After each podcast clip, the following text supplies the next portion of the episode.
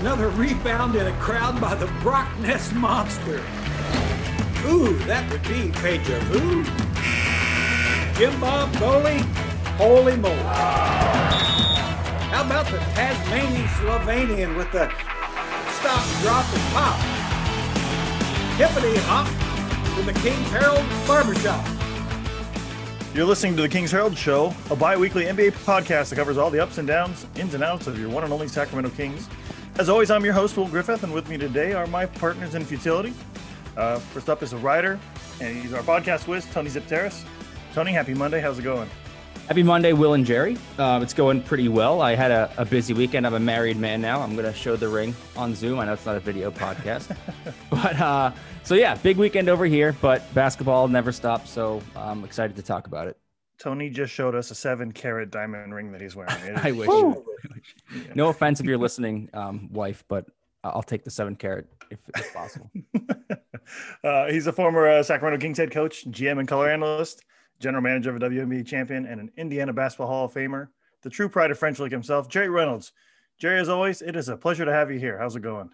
That's going real good, guys, and uh, congratulations to Tony and on your marriage, and uh, know you're going to have many, many decades of happiness. Oh, I hope so. Got a ways to catch up to you, Jerry. You probably a decade or two of uh, of uh, mediocrity. at least Tony can look forward to something in his life with decades of happiness because we're talking about the Sacramento Kings. You bet. I was gonna say mediocrity is not too bad if you're talking about. no, it isn't. I mean, no, absolutely. No, that's absolutely not. That's what you people fail to forget. I remember is that they, you know, it's a pursuit of happiness, and sometimes it just ain't there. you know, that, but the opposite of happiness isn't necessarily unhappy. Right. Wise wisdom as always.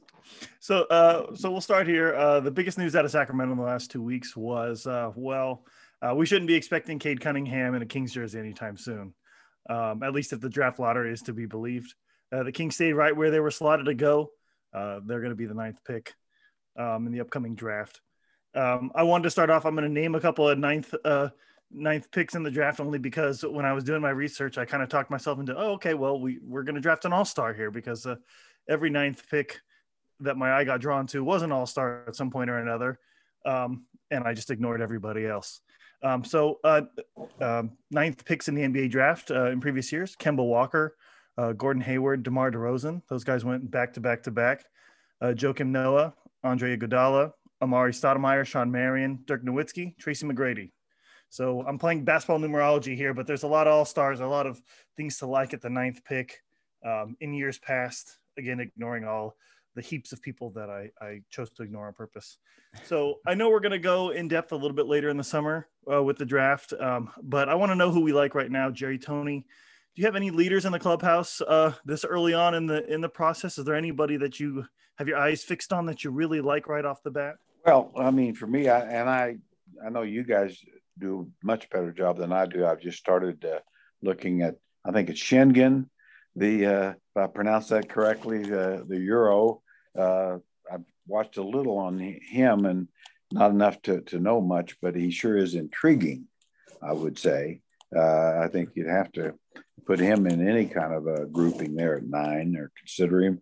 I, I like Scottie Barnes uh, just as potential. I really, really not a fan of his actual play. I like what he could be more than what he is, and, and that's always scary because you know, it could work out. And, uh, you know, you, are drafting a guy on what you think he's going to be, not what he's actually been, just on his athleticism and length and, and maybe how he fits with the Kings, because there's certainly a need there. And, and you know, my favorite, honestly, early on here is D- Davion Mitchell. I, I, I just think the guy is a, a little, little killer. Uh, you know, he's undersized, uh, you know, all the negatives that people talk about him, you know, use on him is the exact same things that were used on Donovan Mitchell a couple of years ago.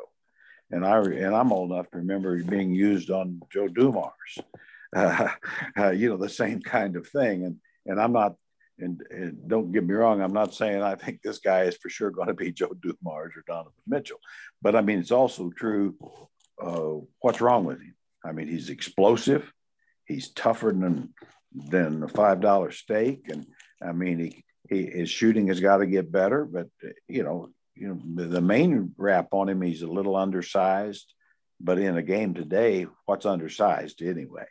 And, and then the second part is he's not really a great shooter, but but he's not a bad shooter.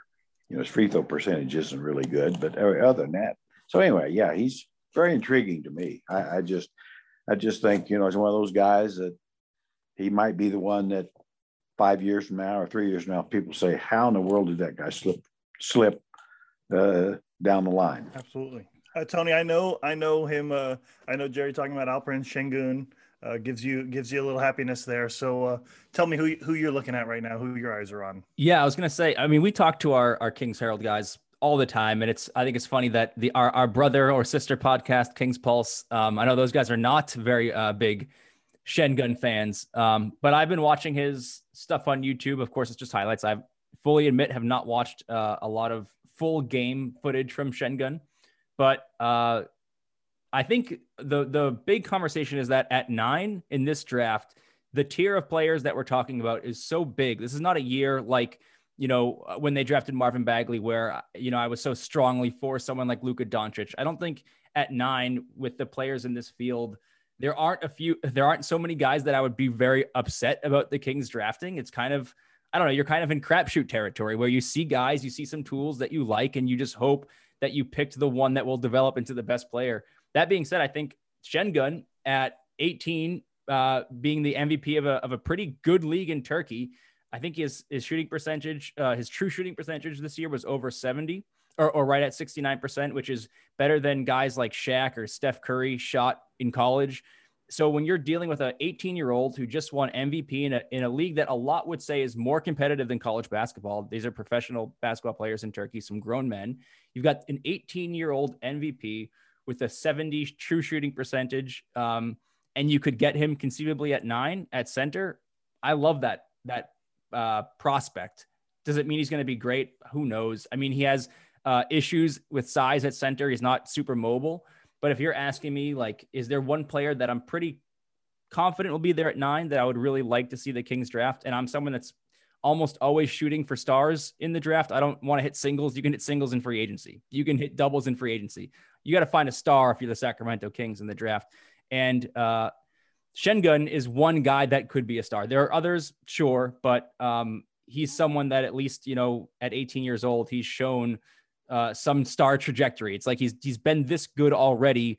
What does this player look like six years from now in the NBA? I don't know, but there's a lot of potential there there anyone else, Tony, that you've got eyes on? I know Bryant would be uh, would be driving to Boston right now if if you didn't mention somebody like a Moses Moody or a Franz Wagner. Yeah, I think both Moody and Wagner. Wagner is that how you would say that? I know his brothers in the league already. Um, both of those guys would be uh, fine with me too. That's what I'm saying. There's not a lot of guys that would anger me, and I know the Kings could use a wing. Uh, Wagner is supposedly a very good defender. Um, I've only saw a few of his games at Michigan, and I wasn't like super blown away by what I saw, but I trust guys like Brian and guys who watch uh, that stuff and, and analyze the draft better than myself. The Kings need a wing. Everybody knows that. Moody and, and Wagner are the two best in their sort of range. So I'm totally fine with those guys. And I think uh, Moody is, is a little bit more concerning because I, I feel like he might, uh, I guess I would say Moody might have more potential and uh, Franz would be a, a, safer, safer like role player wing that you could see being almost like a,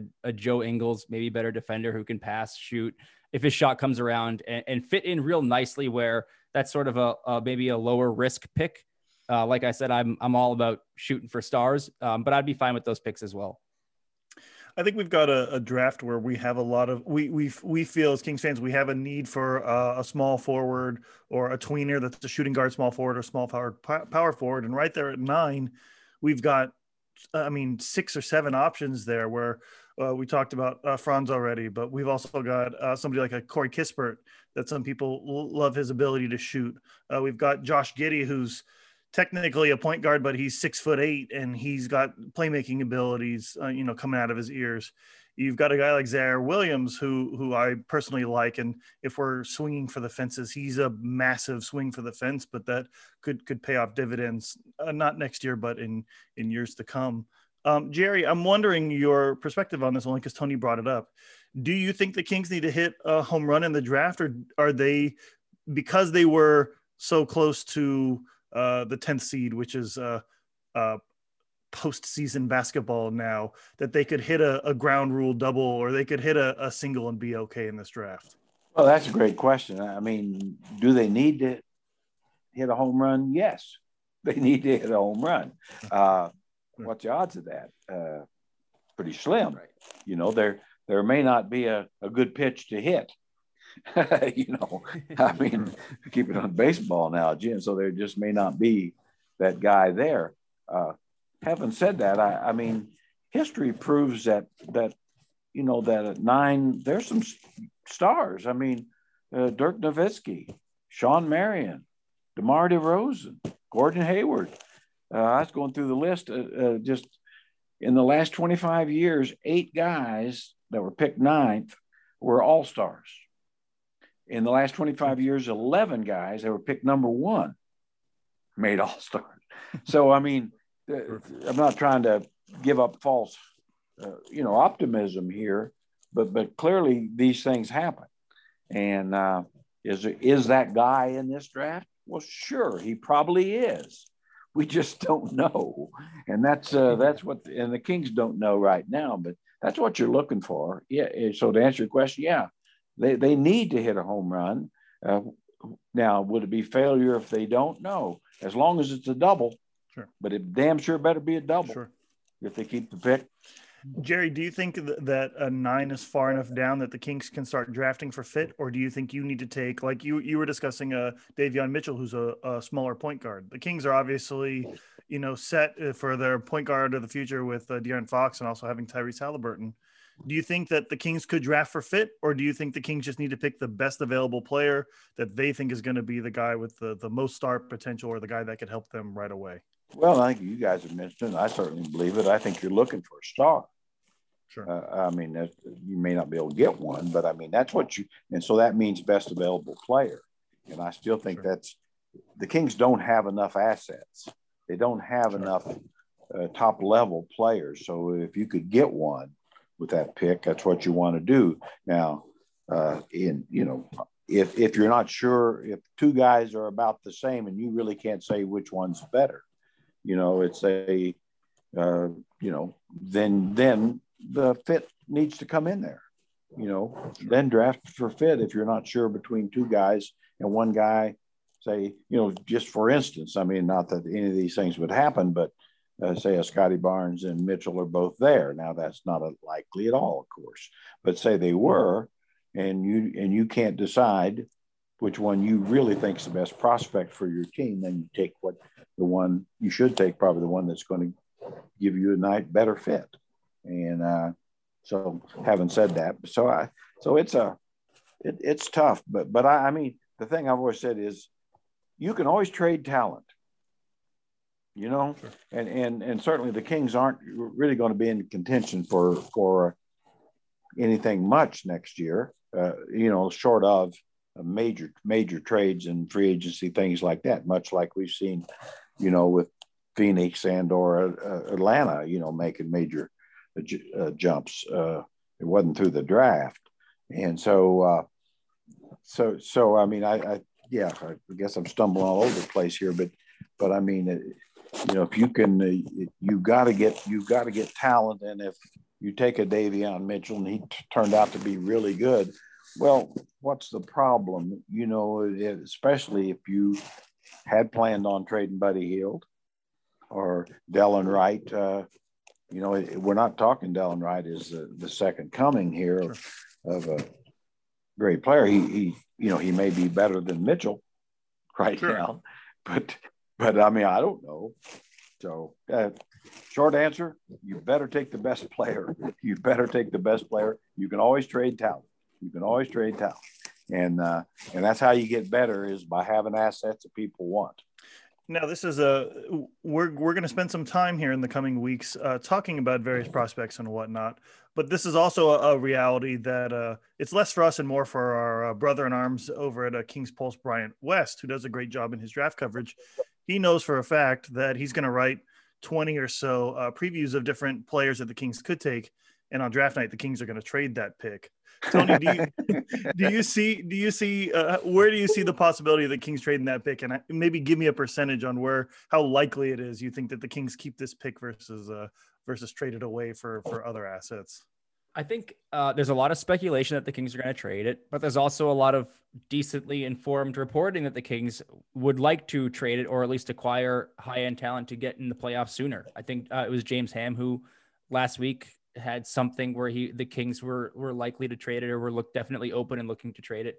My problem, and I've said this for a, couple weeks now, is that um, what kind of player are you getting for number nine in a, a sort of a sketchy draft? I'm not going to call it a bad draft, but it's a like the nine spot is an interesting spot because it's you could I mean the pool of players is so large of who you could who you could take at nine this year. So it's kind of a weird draft. Is nine that much more valuable than 10, 11, 12? I don't know. So if there's a lot of teams trying to trade out or trade down, um, the market might not be as strong as the Kings want it to be. And where I specifically get frustrated with the the concept of trading the pick, which I'm open to doing if the Kings can get a good return, but if they get someone who is not as good as Bogdan Bogdanovic, which is very likely because Bogdan Bogdanovic is a very good player. So if Monte McNair goes from losing Bogdanovic one offseason for nothing to trading his pick for a veteran who's not as good as Bogdan Bogdanovic, which is very likely because I don't think the Hawks would trade Bogey for nine, right? So where you're kind of just not going anywhere. Um, my my preference has always been to sort of build through the draft and, and build young and and you have Fox and Halliburton who are very young, so keep adding, keep adding. Um, if you can get a player like Ben Simmons in a much larger package, because it's not going to be just nine. It's going to be nine, probably next year's prick, probably Bagley, probably Buddy, maybe even more than that. Then I'm very interested. But if you're just, if your big offseason move is let's trade number nine and get someone who's not as good as the guy you just gave away last summer, I don't see how that really helps the Kings get anywhere, uh, short or long term. Yeah, I really agree with that. I, I tell you, I, I mean, I think the pick itself is not going to bring you much. Uh, it's very, it's just, I mean, there's, there's, it's an asset and it's a value, but uh, to get something significant, you're going to have to. It's another chip, a an existing player that's considered an asset to some level, and the pick may get you something that could make you better. And obviously, Tony's uh, thoughts on Ben Simmons, uh, I I would I would do a lot to try to get Ben Simmons because uh, you know in, in, the in the hope that he could learn to make free throws. Because I, I, I don't know about the rest of you, but for all his flaws, uh, he's been an all star. Uh, and the last time I checked, I saw zero currently on the Kings roster. So you, you've upgraded, and you, you know, whether he ever becomes a good three point shooter, I could care less. But, uh, but uh, he can, he is a big time friggin' defender that uh, the Kings don't have, and you could play small ball with him at five, for God's sakes, and be be in today's game and, and be pretty tough to cover. I was curious about this. This is where we were headed before Tony uh, led us down that path, anyways. Um, Tony, is there any situation where you see the Kings coming out of the offseason with a Ben Simmons? Uh, uh, uh to me, to me, I I believe the the discussion over Ben Simmons being hyper available and his draft stock is or his his trade stock has never been lower I see a lot of that as kind of smoke or other GMs wishfully thinking that that that's going to be the case. He's a defensive player of the year candidate at 24 years old. He's a three-time All-Star. I mean, he he has wrinkles in his game, and those are the only kinds of uh, potential stars I think the Kings are going to get. Obviously, there is no complete player, but he, you know, you can't get the Kings aren't going to trade for somebody who doesn't have some sort of issue. Uh, you know, that's the only reason they're available in the first place. But I also don't see the Kings finding themselves in a situation where they have the assets and capital to trade for Ben Simmons without including somebody like Tyrese Halliburton or or even Daryl Morey, who's no dummy, uh, asking for De'Aaron Fox, which is a, a, a no go anyways. Is there is there any situation where you see that the Kings not only have the assets for it but can beat out other teams with a greater asset base or anything else like that, Tony? Honestly, I don't think the Kings have enough to trade for Ben Simmons, but that's because I, like Jerry, I think Ben Simmons is awesome. Like I, I would, he's so he's younger than the rest of the Kings core outside of Halliburton and Fox. He's younger than Barnes and Buddy. Um, I guess will I don't know the answer to your question because the market will dictate what he's worth. Uh, I would think he's worth more than what the Kings can conceivably offer, and I would give. I mean, we've been talking about the Kings swinging for the fences for the past. Uh, honestly, it feels like two or three years now, and there hasn't been a player available that I've thought was worth that swing, um, realistically available until Ben Simmons. He's young enough to fit with the guys they already have. He plays positions the Kings need because he can, like Jerry said, he can legitimately play them all. He's a maybe the best wing defender in the league for a team that was the worst all time on defense last year. And what cracks me up is the is the Kings fans who don't want him or think that like he wouldn't help the Kings or, or would pass. I mean, this is a like a 24 year old two time All Star that is seemingly available. And I don't I don't care about the free throw shooting, and I don't care if he's not as aggressive on offense. Scoring has not been the problem, but just the high end talent and and defense has been the problem for the Kings. Simmons fixes a lot of that, but I don't. I mean, my pessimistic gut says the Kings don't have enough, and that some other smart team will, who's closer to contending will make a much more competitive offer that gives Philly what they're looking for because Philly's also trying to contend what the Kings can trade is more in young and dra- like draft assets, this pick, maybe next pick, and players in Buddy and Barnes who are not as good as as Simmons. So I don't know that they can put together the best package for a team that is also trying to contend. You know the one the one thing, and I I, I would again agree. I, I don't know that the Kings have enough assets to do it. But, the, but with the you don't know what Philly's situation is. We know they need more shooting. Uh, uh, yeah. Certainly, uh, uh, the the pick. You know, I mean, that has to be of some interest to them uh, if they decide to move Ben, and I'm not sure that they are. You know, I think for all the frustrations of the fans, I think the basketball people probably know that it's like, well, yeah, we we we need to get better, and the easiest way for us to get better is for Ben to get better and find a way for him to get better, which is exactly what we're all talking about. That you that free throw shooting is something that can be improved, and we we see it all the time. And and just overall, he'll never be a great deep shooter, and that's not necessarily even a who cares. I mean, uh, Jason Kidd was in into his tenth or eleventh year before he became one. Uh, he turned out pretty good. Uh, so so anyway, but you know, I, would give up a lot for him. I know that. I, I, I wouldn't give up Fox or Halliburton. I just wouldn't. That'd be the that'd be the you you guys can talk about anything else you want to talk about, but we're not going to talk about those two. Jerry, you you luck out sometimes and and and being uh, limited on your social media. We had people that I saw underneath an article. Very limited, by the way. yes, very limited. But we had people that uh, you know, I don't want I don't want a Ben Simmons who was gonna who's going to uh, uh be a coward in the second round of the playoffs for the Kings or uh, takes like uh, you know Marvin Bagley's already th- better than Ben Simmons. He just needs to be healthy and uh, that's the stuff that makes me put my head through my keyboard uh, uh, because uh, Ben Simmons is in a class all of his own in terms of defense. Pretty much, he's he's in rarefied air, I guess I'd say in that regard. Uh, he's he's an elite passer. Even if you don't play him as a point guard, if you played him as a as a as a four, he would he would make the Kings a, a much better, a much deeper team. Uh, certainly, certainly, playoff expectations would go through the roof and I don't really care if he if he isn't clutch in the second round of the playoffs because the Kings haven't made it to the eighth seed uh, or higher in 15 years. So I'll I'll be disappointed about a second second round loss, and I'll be disappointed for 10 years over, that. But I'll, I'll, but I would take that over what we've had the last 15. And and uh, it'd be a great sight to be disappointed about a second round loss.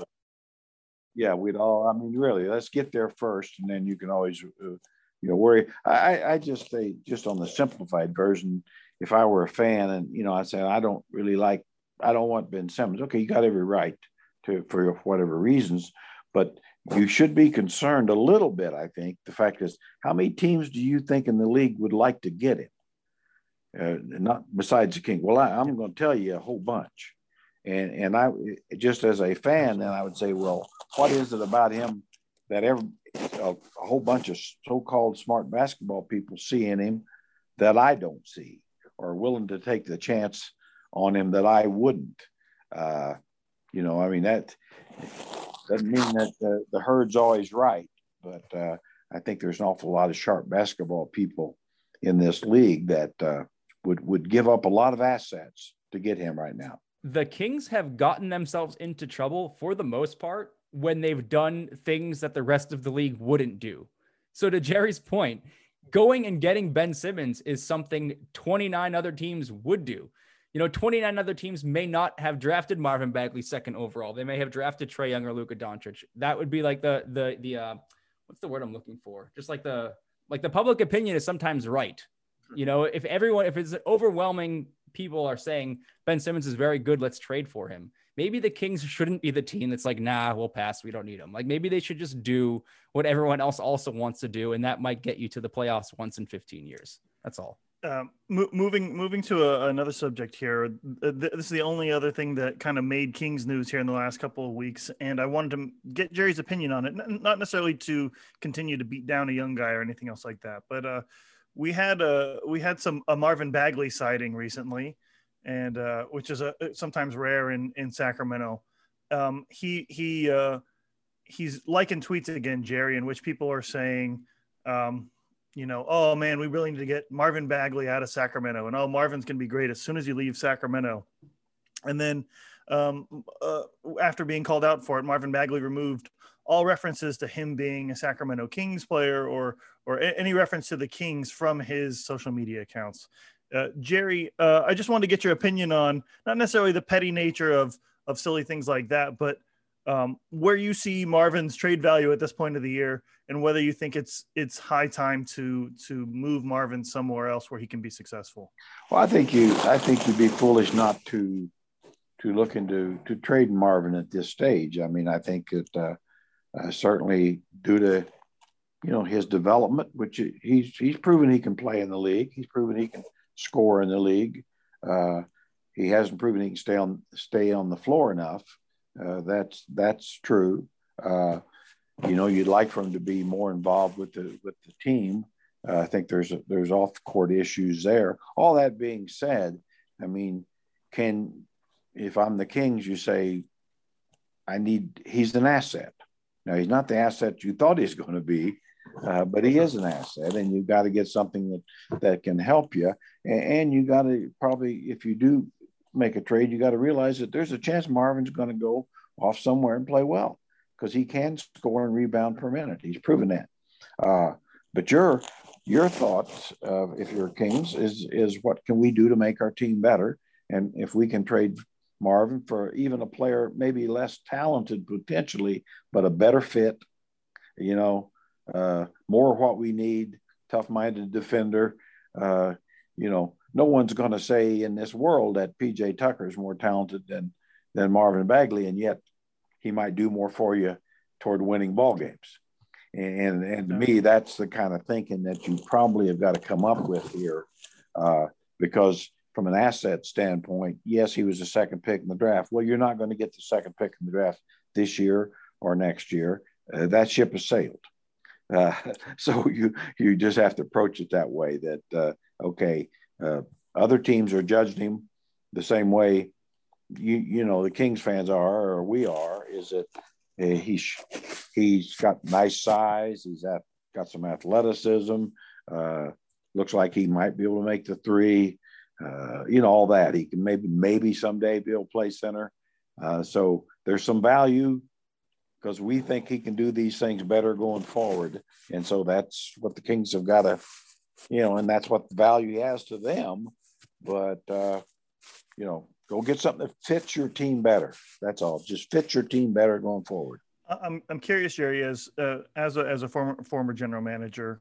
Um, say you're say you're the general manager of the Kings right now, and you've got Oklahoma City calling you, and they say, "Hey, we've got we got uh, you know pick 16, we've got pick 18." Is that something that would interest you? Is is a pick in the teens his the cap out of his value? Is is it a is it higher than that? Is it something that you think that you could get a, a starter for Marvin Bagley, maybe an overpaid one or an oft injured one, but somebody who's been a vet in the league? Where, where do you see his the line of pull, pulling the trigger versus not? Well, yeah, I think you have to me to, to establish his value. You almost need to uh, make sure you're talking to every team in the league and say, look, we're, we're looking to do things. We're obviously a team that needs to do things. We have two guys we really don't want to talk about you know, So we're not interested in, in trading Fox or Halliburton, but we can have discussions about anybody else. And and so it's up to, I mean, trying to find out value for you might be trying to find out value for two or three players, but make make teams aware that you're open to talking about anybody. And and at some point with the other 29 teams, you'll get you can get some kind of an idea of what what Marvin what teams would be interested in Marvin, let's say, and, and what, what value they attach to him, or what other teams might attach to Marvin, even though they might not be interested in trading for him. But that'd give you some idea what you might think that you could go to another team say, well, you showed interest in Marvin, but, uh, you know, we need A, B, and C to, to get, you know, you're just talking about A and B sure. and that sort of thing. So, so it's a, it's a process, but I, I think you have to approach it from the, the idea of we're going to talk to the league, the the entire league, sure. uh, you know, to find out value. Tony, just so I can get the other side of it here, um, you know, sometimes they say that uh, the the best cure for this for for you know malcontention is winning. Do you think that there's a, do you think that there's a universe in which Marvin Bagley's relationship with the Sacramento Kings can be saved? Not necessarily with the fandom, uh, which would come in time with a win, but the Kings get the seventh seed next year and Marvin Bagley starting at power forward, does that heal things uh, for Marvin, or do you think this is long past gone in its time? I think there's a, a world where it could work. I mean, I, I don't need to. There's plenty of examples of teams with bad chemistry or players that don't like their coaches or whatever where things work. I think the, the problem with the Kings is they haven't really done anything to address any of this Marvin Bagley stuff. And, and maybe they can't. Maybe there's no real answer to players being a passive aggressive on social media, and you obviously can't police the the triggering things that his dad might say or tweet that I personally don't care about, but I know it riles up the fans and people are you know tweeting screenshots and all that, and it's it's just creating this um I don't know this uncomfortable culture and chemistry around the the Bagley situation. I think it's possible that it that it fixes itself in some ways, but I think the Kings need to maybe be a little bit more clear. And, and, maybe they're not telling Marvin what his role is, but I don't think he should come into camp this year uh, assuming that he is a starter or, or assuming that he deserves this many touches or this many minutes. I think like it's kind of an open competition again. And, and I think Jerry said this, but stop treating him like, or others have said this, to stop treating him like he's the number two pick and now he's just a player on the roster. And if he can do that, and, play well, and it wouldn't surprise me if he plays well either here or somewhere else next year, then sure it could be okay. But I think I think the chemistry thing is is uh, annoying everyone at this point where it's like we either need to decide are we going to make this work together or if it's not can we get rid of it so we can stop doing this over and over again? And i think we're reaching sort of that boiling point this summer with that stuff where it's going to be up to marvin and the kings to come together and decide you know can we shut up for a minute and play basketball? Not just marvin i mean the kings too. Can we just focus on the basketball and do that? Or can we not? And then we have to to move on because i don't think the kings can do another year of of this stuff uh, this carousel again.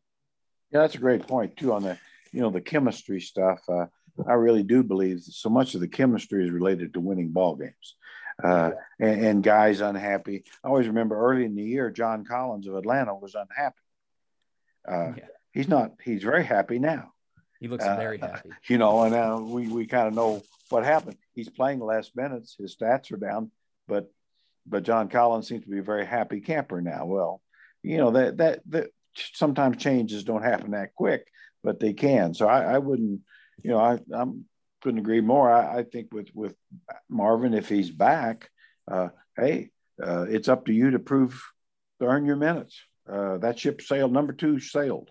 Uh, you're you're you're you're a guy that's got to prove prove to us how good you are. We don't have to prove to you type thing. And I, I think the Kings, you know, that's kind of where the first couple of years was kind of the the the other way to where it was always the franchise has got to do prove to you. Well, well, no. Uh, you know, now now it's you're a professional basketball player, and and if you're going to be a top player, you got to prove you're a top player. Jerry, I'm curious now. Uh, just just going back in time a little bit here did you have a player that you either drafted or you traded for or you signed that showed up in Sacramento and just absolutely hated it? That just I, I, and obviously the Kings weren't weren't winning that much at the time, and so I'm sure there were some guys that hated losing. But was there anyone that stuck stuck out in your mind that just absolutely either hated the city or hated the situation he was in, and and aired those grievances to you? yeah, oh yeah, a couple come to mind. Uh, uh, Spud Webb, uh, you know, really was a difficult, uh, difficult. We first got him. You know, came from Atlanta Hawks, a, a big winner and Spud was, you know, hero there, just like he became in Sacramento. But yeah, he didn't like it at all at first. Uh, but you know, and and I and I had tried to have conversations. It's very difficult to have conversations when the other person doesn't speak back. You know, it's it's kind of a one way deal. But but uh, but but eventually, uh, you know, it, it all it worked great for Spud, and he'd be the first to tell you it's the best time of his life. So you know, it's just because it starts that way doesn't mean it have to end that way. Mitch Richmond was a lot that way. Hmm. And uh, now I know near the end of his career, uh, Geoff Petrie, or here at least, had a lot of problems with him, because, but it's all related to money. Sure. It, it wasn't really related to anything else. He was always looking for another, a better contract kind of thing when he was under contract. Uh, so I, I, I don't blame Geoff for the franchise for that. There wasn't any reason to do that, but uh, so he and he wasn't happy when he's traded here because he was very happy being part of Run TMC. Sure. Uh, but uh, you know, I thought we cut through a lot of that by in in you know just making him aware that his career uh, he could accomplish much more here by being the number one guy than being part of TMC kind of thing, and, and which all of it did come true. Many All Stars and Hall of Fame and things like that wouldn't have happened probably had he not, you know, had he stayed with them. And then point out, of course, the most important thing with a lot of unhappy players when they're traded is that we traded for you because we wanted you.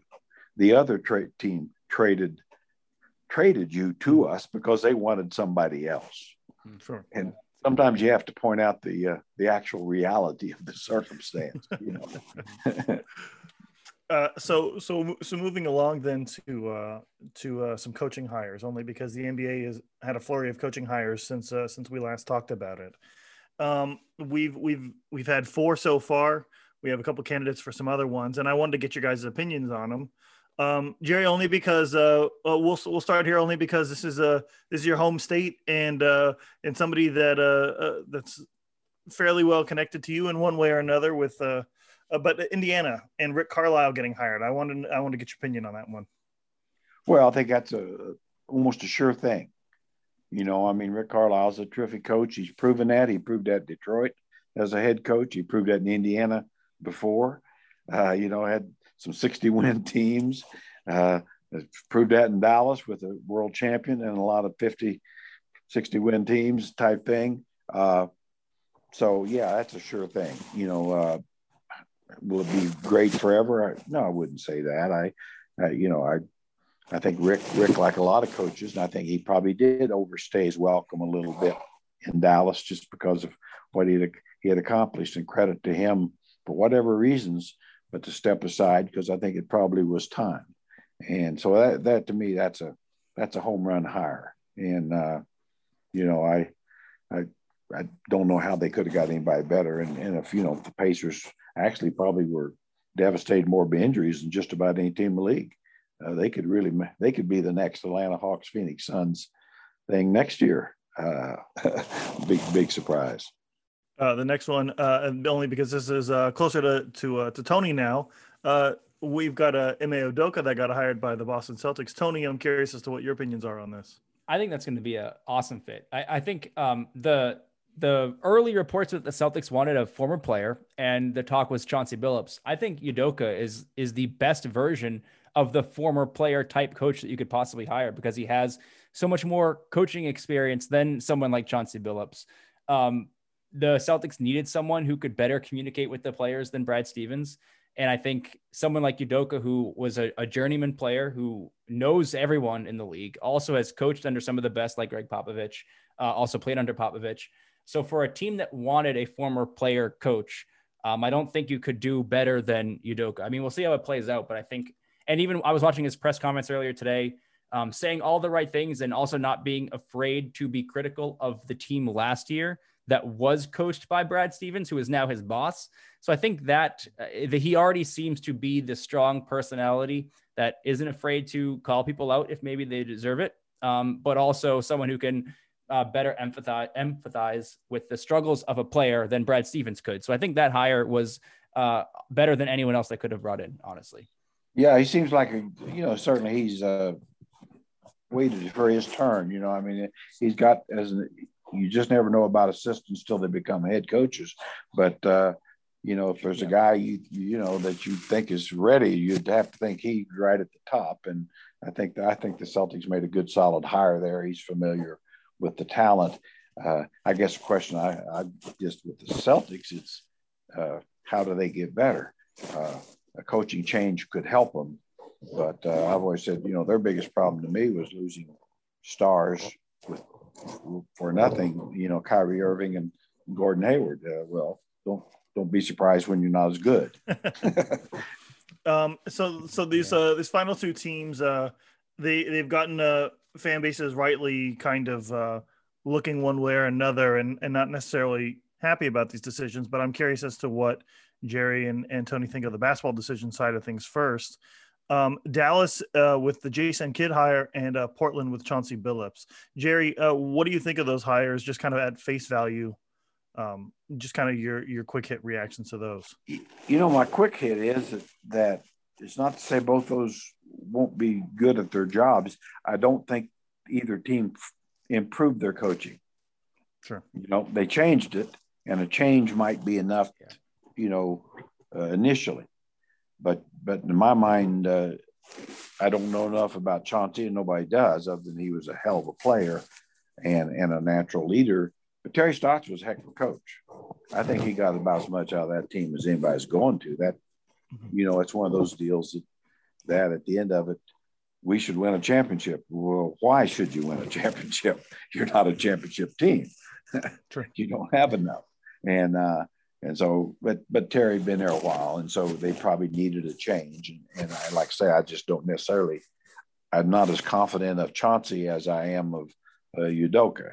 I don't know that his training is as good, but but his name is better. He has more credibility as a player, and that may help him. So so I'm okay with it. Jason Kidd has been a head coach. He's been an assistant coach, a terrific, great player. Uh, he's had his, you know, you know, definitely, uh, you know, he's been fired a couple times. Uh, now it doesn't mean he won't be. This won't be a good fit for him, and and uh, but I don't think they improved their coaching by going from Rick Carlisle to Jason Kidd. That that would be my. Doesn't doesn't mean it can't work because if it's a better relationship with Luka, and they can add some talent, which they clearly need on that team, then then Jason Kidd's got a chance to maybe make the team better. I'm I'm curious, Jerry. Is there's a, a couple of things here that that that play into this more than just, um, especially with both of these teams, uh, in terms of uh, obviously Jason Kidd and Chauncey Billups have um, have pass have have things about them that um, that would kind of disqualify them in people's minds to to being head coaches in the league. And uh, uh we won't touch on that too much, but I'm more curious about your perspective on um, Damian Lillard has has kind of shown that he's frustrated with the way Neil Olshey uh, was uh, kind of ran this show. That uh, that um, obviously uh, they put some names in front of him, and Dame is kind of in between those names. And now people who are rightly calling for Damian Lillard to speak out about things that have been uncovered about Chauncey Billups or have come to light. Um, I'm curious uh, if Neil Olshey wanted to back out of this yesterday at at at 5 p.m. before they have their press conference is that something as a general manager you could do? Is that something that you could you can go to the the head uh, uh, of of your organization? You go to the owner and say, "Hey, Dame Dame's looking to leave now. Dame is pissed off. Can we can we restart this? Is there a way Neil Olshey survives a coaching hire like this if they don't win a championship? Is there a way that Damian Lillard sticks around if they bounce out of the first round next year? Well, to answer your question, uh, will Olshey will he make it if the team say doesn't take a clear step forward? The answer would be no. Uh, no, he's on the clock now. You know, he he the the fault was Terry Stotts. So now, sure. okay, this you hired this guy, and I and you know he didn't hire him without Dame's uh, approval.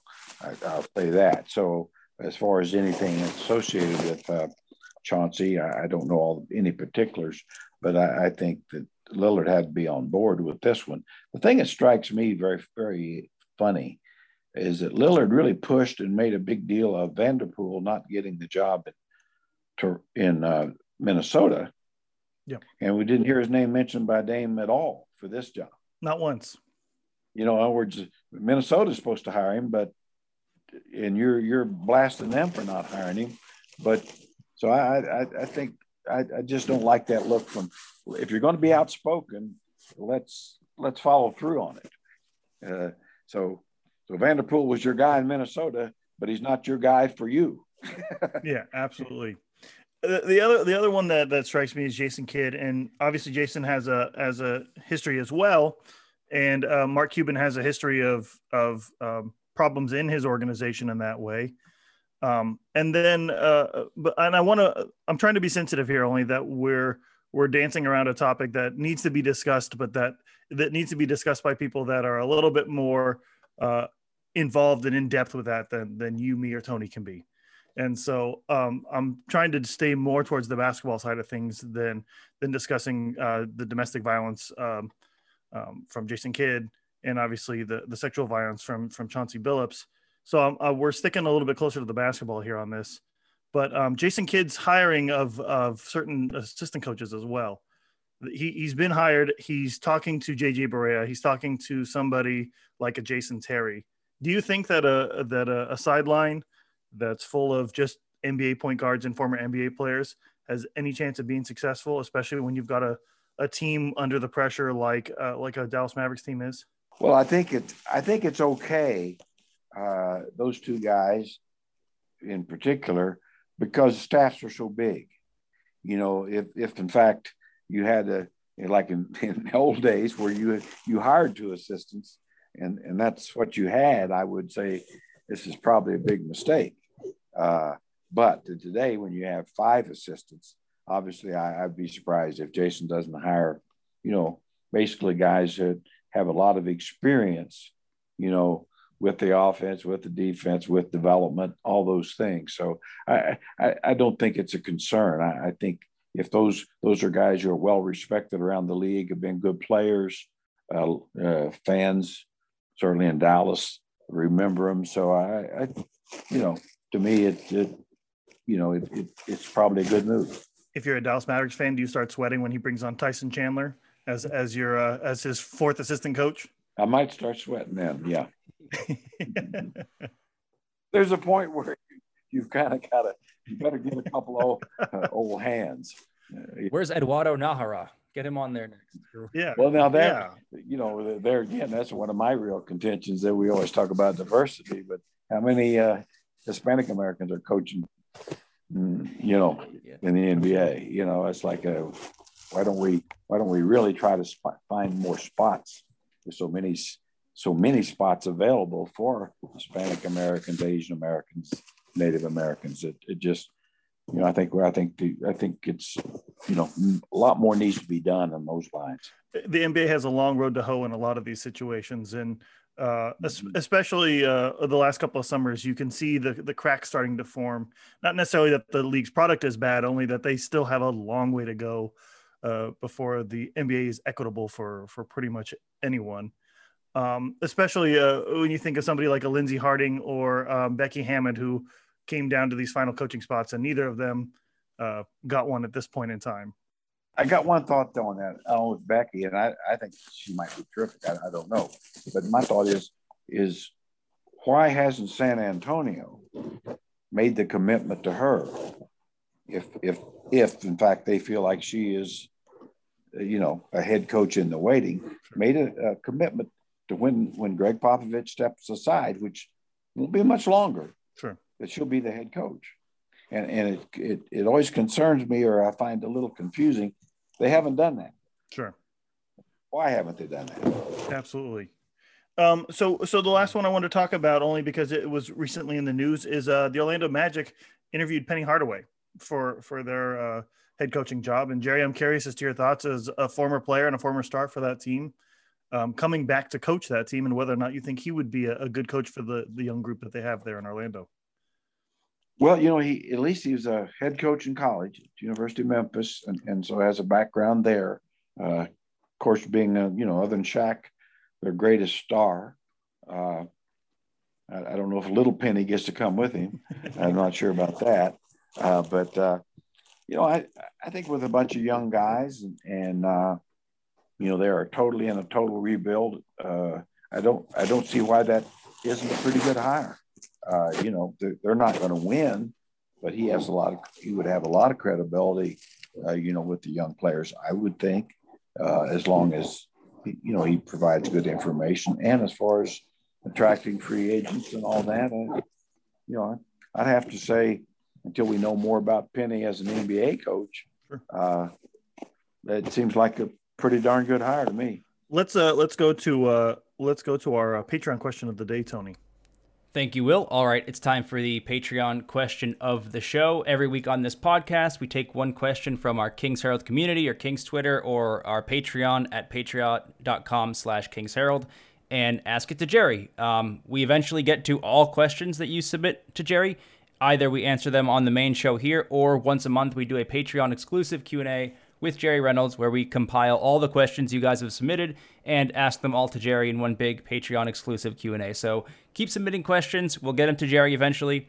Um, and then on occasion, on weeks like this week where Tony forgets to uh, write a question prompt or source questions for Jerry, I'll swipe questions from our chainmail post on the King's Herald. Chainmail is a weekly-ish Q&A mailbag with our very own Tim Maxwell and Will Griffith on the King's Herald, where they take a bunch of questions from the King's Herald community and answer them uh, in text form. So I'm swiping one of those for our Patreon question this week. Blame Tony, that's on me. Um, had a busy week, forgot to find the questions, forgot to source questions, forgot to ask people to submit questions. So we're stealing one from WizSocks on the King's Herald on the chainmail question prompt post. And WizSocks says, um, I see a lot of takes about trading the ninth pick. Considering cap, what real targets that would make the team better this year are available and what could be had for the ninth pick and one of Hield, Bagley Barnes or just the ninth pick alone? And my little uh, sub addition to this question is how would you guys uh, r- value the ninth pick? I know we've talked about it in this podcast already, but if you can just assign like a player value or what kind of player you should expect for a ninth pick in a draft like this, uh, where would you come down on that? So, Jerry, I'll ask you first to go ahead and answer that question from WizSocks. Yeah, I, I think it's, uh, it's it's pretty tough to be honest with you. I, I think to get something that you'd feel good about, I, I, just think the pick would have to be as part of a deal. Uh, you know, to get to get a a player that you think is going to have a chance to make you significantly better. Uh, the pick itself, I don't think would do that. And I, I, mean, I just don't see how that would do that. That's why it wouldn't interest me of trading the pick itself for somebody. I think you get a probably another role player, and the Kings have some good, pretty good role players. That's not the issue. And so to me, it'd be yes, if you can use that pick as part of a deal, whether it's you know you pick the guy, whether it's with with Buddy or Harrison or or or Marvin. Uh, and the pick that would get you somebody you thought would to make you better next year as well as going forward. That's how you got to look at it. And I, I think there's probably some out there. I, I, I, it's hard, it's hard to know. And I think that's what Monte McNair has got to do is to get, as we said earlier, I mean, find out the value of your assets. And that includes the pick. You know, do you like, are you interested in this pick? If you are, let me know. Are you interested in this pick? You know, with a player, and you might go in with several teams. Uh, you know, for instance, I, have I've got a, a, love affair with Miles Bridges of uh, Charlotte, uh, and I would certainly make a point to go to Charlotte and say, look, uh, we, you know, would you, you, you would you have an interest in X? Say, say maybe Marvin Bagley, for instance, in the ninth pick.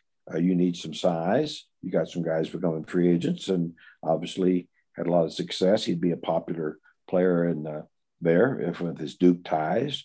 And uh, ninth pick, and you got Gordon Hayward. You, you, you got a duplication to some degree with Miles Bridges. Uh, what hmm. about it? you know that sort of thing. I don't know if that answers your question, but and there's there you know you could go on to seven or eight. You could find seven or eight type deals and maybe include a different player as as opposed to Marvin that that might appeal to to another team that maybe has a has what what you might think you need. In other words, I think Miles Bridges would be terrific. That doesn't mean he would be. Doesn't mean you think so. Will, what do you think is the? I mean, it could be a player that you don't even think the Kings would trade for, but what is the value of a ninth pick in a, in the draft this year? Are we talking about a starter? You, you know, can we get that level or? or I think, think? If, I think you're looking at a uh, either a spot starter or uh, a young guy that hasn't quite um, developed for his team, but is good enough that another two years, you know, one team is is ready to be gone with him, and another team is ready to take a risk on him being a sixth yeah. or seventh man for a couple of years and then hope he develops. I was kind of uh, Miles. Miles was the package I was looking at too, thinking about throwing in even like, well, maybe they would use Buddy and they'd have Rozier and Buddy and Hayward, so they'd have a group of core vets, but they also have a guy like Lamelo and they have some young guys in there too, and that could push them from you know from what tenth to sixth or seventh. Um, I think somebody maybe like if um, the Pelicans felt like they needed another another guy, maybe you could get Josh Hart. You know, Josh Hart, who's who yeah. would be a, a guy that you could swing for for the Kings and just use him as a as a small ball, small forward, and kind of a guy coming off the bench. It's it's somebody that I, I don't think he'll be a long term starter. It would be somebody that you would be like, oh, I'm really glad we have him on the bench. But the ninth by itself is really hard to to judge. But throwing in a Buddy, throwing in a Bagley, uh, if if it's somebody that knocks your socks off, okay, then you can kind of toss in Harrison Barnes and then figure it out from there. But that that that that's kind of a little bit further. That's kicking the can a little bit further down the road still. But but I mean, to me, I agree with everything you guys said. It to me, it, it really gets down to just what we've talked about all along: is that that the ninth pick can't probably bring you what you need quickly. And uh, yeah. and even if you're giving up a good player along with the ninth pick, if you're getting a guy who is better, because you're looking for more talent at the top of your lineup. I mean, that's where the Kings are, are weak. It's at the top. It isn't. It isn't seven through twelve. Uh, and so, so if you can get a guy that you say he's going to be for sure number three or maybe even number two, on this roster, then you know, giving up quite a bit makes sense because it's quality, not Absolutely. quantity. Always has it. So now we're going to roll over to our uh, the, our Reynolds wrap up. Jerry, uh, what do you have for us today? Well, as a, a couple of things, uh, you know, I think just just uh, it's an amazing te- thing to me watching the playoffs to realize. Now, I don't know that it'll happen; it probably won't. But we could have playing for the championship of the NBA, two teams that weren't in the playoffs last year. Yeah. Weird. Think about that. I mean, I, I mean, I'm old and I don't remember that sort of thing ever happened. Now, I, I really don't think it's going to happen. And then, of course, if in fact it did and still could, uh, the Suns certainly look like they'll make it. You could have a team that did not make the playoffs be the world yeah. champion. So if you're a Kings fan, and I know, I know, don't, not, you know, I'm not trying to punish you here, but I mean, things do change. They can. They may not change for the Kings, but they, but they seem to change for for other teams. So there's that, and and I think the other thing, you know, I'd uh, uh, just a, you know, just a thought on the Tony and I talked about this a little. The the NBA injury, the injury situation, it's been terrible it's really hurt the product this year. I mean, guys don't get hurt on purpose, but what, what's causing it? And you know, everybody's got different. And I, I got one thought that's completely different than everybody else's. And this is you just put this down as as a old gray haired fool talking. Uh, but I think I honestly think that the NBA, in particular, worse than any other sport, they spend more time strength training and training players year round than any other sport. And I think that that it's not good. I think athletes need five, six weeks of, of not not doing much of anything. you know, that being out of shape for a few weeks a year is a good thing.